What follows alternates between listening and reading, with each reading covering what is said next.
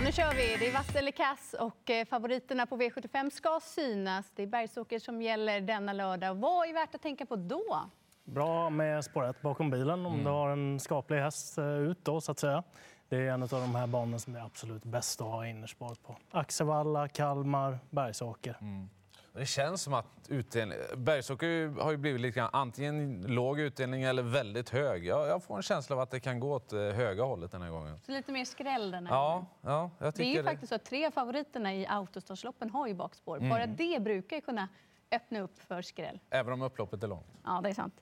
Vi tar och börjar syna favoriten i den första avdelningen. Det är klass 1-försök här och det är väldigt jämnt spelat. Men 12 Ossis Melody är favoriten som vi får bedöma till 18 procent. Mm. Eh, Jag kan börja. Jag tycker, att, eh, jag tycker att det är mest spännande med Secondary Stall på att den har gjort eh, fina prestationer på V75, har ju strulat till det för sig emellanåt eh, också. Det lät väl kanske inte jätteallvarligt där som eh, han råkade ut för senast. Och hörde att från Oskar Jansson att han, man skulle lägga på sulor då till den här gången. Testen var lite hovöm, därav galoppen senast. Det blir ju rött på Ossis Melody för att han har sport 12 och Secondary Stål har vettig chans att hitta till ledningen. Så det blir första budet från mitt håll. Mm. Ja, jag tycker det är vidöppet det här loppet. Alltså, Ossis Melody får ju röda på, på läget helt enkelt. Sen har han ju visat att han har i V75 att göra. Då. Men eh, ja, gardering är ju helt självklart. Få korrekt VF så som han var näst senast, då känns han definitivt segeraktuell. Men som han var senast så räcker det inte. Men jag, jag ger honom en chans. Och den roligaste tycker jag är 10 Delightful Moment. Isto Kuisma hade en väldigt bra säsong förra året med sina hästar. Och eh, hästen kommer i absolut toppform hit. Mycket speedig. Stämmer det bara lite grann? Jag tror att den flyger förbi dem. Den har sett fin ut i ledningen den hästen. Så Mm. det är också kul att se den bakifrån. Den borde väl hävda sig i klassen i alla fall.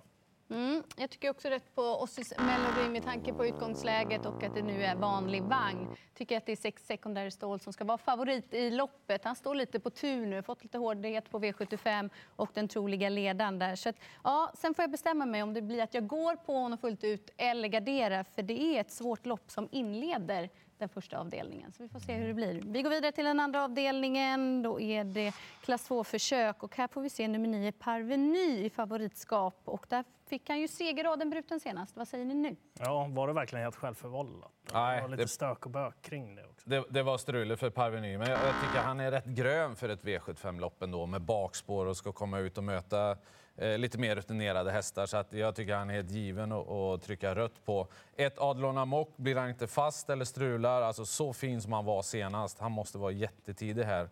Och 11 Isor Sisu tycker jag också om, verkligen med, med lopp i kroppen. Den där är stark.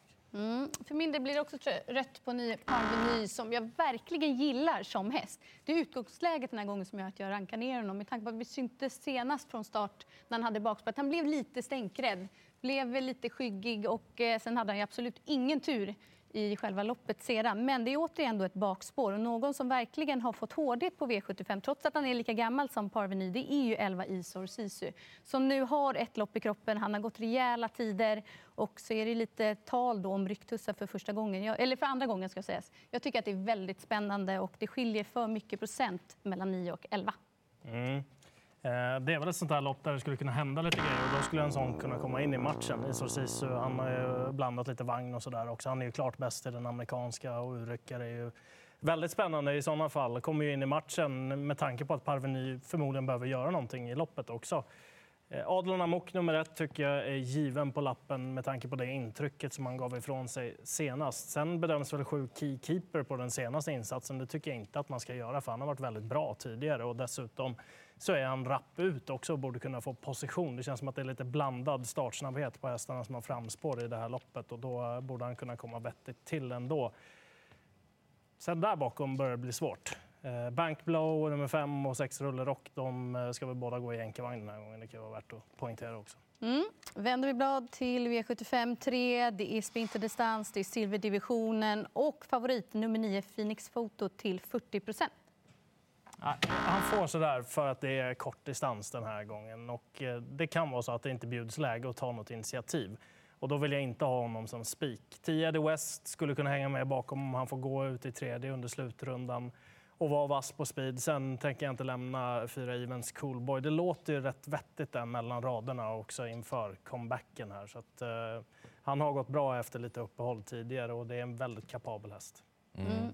När procenten är så här strax under 40, stannar han under 40 så blir han grön och är tänkbar för mig. Jag tycker verkligen om hur han har sett ut de här två senaste starterna. Så vilket intryck! Och den här korta distansen, jag tror ju att de kommer köra ganska så rejält där framme. Och är det så då att Örjan får en chans till att gå fram så ser jag inte någon av de övriga som skulle vilja försvara den positionen eller ha positionen utvändigt om ledaren. Så att, eh, till den här procenten så tycker jag att eh, man kan tänka sig att spika Phoenix Foot. Får han det, då är det en jättebra chans. För då gör han väl som han gjorde sist. Han, han behöver ju vara i kontakt med dem, en clinch liksom. Då, då är han ju rå. Men det, det kan ju bli att han inte alls kommer till där. Det är ändå kort distans, han har bakspår. Han lever ju inte på snabbheten riktigt. Det hänger ju också mycket på hur, alltså, ska de bråka om ledningen där framme eller inte. Om de gör det så enkelt för sig här att Taylor Jacks tar tät och släpper till 6 Santis cocktail och det blir liksom inte någon utdragen körning, då, då tror jag att han kan få svårt Phoenix Photo. Och jag tycker med helstängt huvudlag pratas det om på 6 Santis cocktail i täten. Ja, Jag tror att den kan vara redo för ett jättelopp. Alltså. Jag tycker den är superintressant till 7 procent. Den fick ett väldigt bra lopp sist som uppladdning inför det här också. Mm, hoppas det betalar sig nu då. Mm, går vi till V75 4. Diamantstorförsök och favorit nummer 8 Fabulous Pellini till 57 procent. Jag har svängt här lite under veckan. Jag var, hon var jättegrön för mig först. Men sen blir det så här, vänta, erfarenhetsmässigt, det är voltstart, hon har svikit lite grann ibland. Hon, ja, jag vet inte, jag vågar inte lita på henne helt enkelt. Jag litar definitivt på att hon är bra nog att vinna det här rätt lätt. Men hon, hon skulle kunna ställa till det. Kvarsa såg ju ruggig ut efter galopp senast. Om hon bara trampar iväg. Den är inte rolig att få för nära på sig. Eh, sen har jag en jätteskräll här. Sju Västerbo Julin. Jag gillar verkligen den hästen. Hon, hon hade otur senast, men hon... Eh, ja, om favoriten sviker, då skulle hon kunna överraska stort.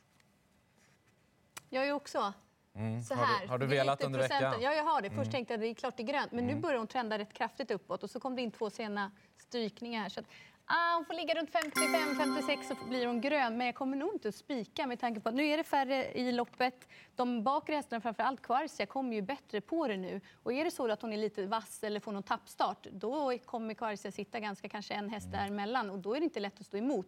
Det är, man, det är så lätt att gå på om man har gjort det fel tidigare som spelare, det är att man går på ett intryck, ett lopp.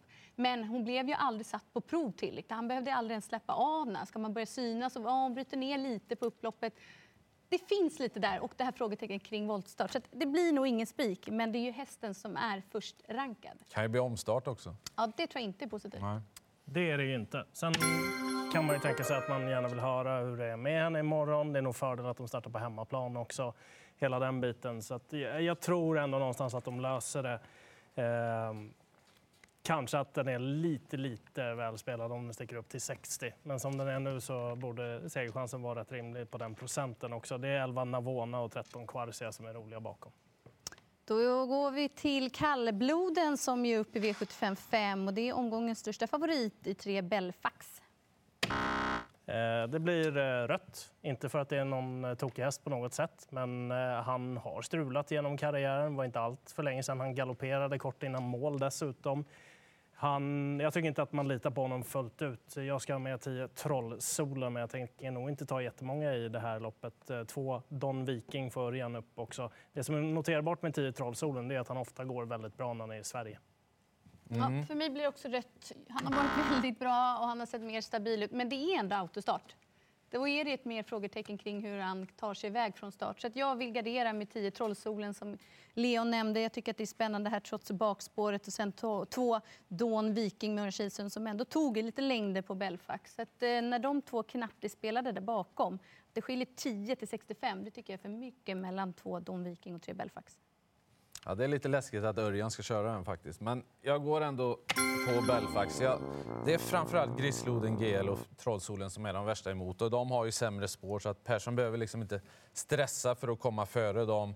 Eh, han är ju jättebra nu, Belfax, och, och jag tycker inte det ändå är tipptopp riktigt på ett par av motståndarna. Så att jag, jag, jag tror han vinner helt enkelt. Det är ju Rollerpott på top 7 med 500 000 kronor till en ensam vinnare. Om ni får lyfta fram någon riktig sån här skräll som ska med. Ja du.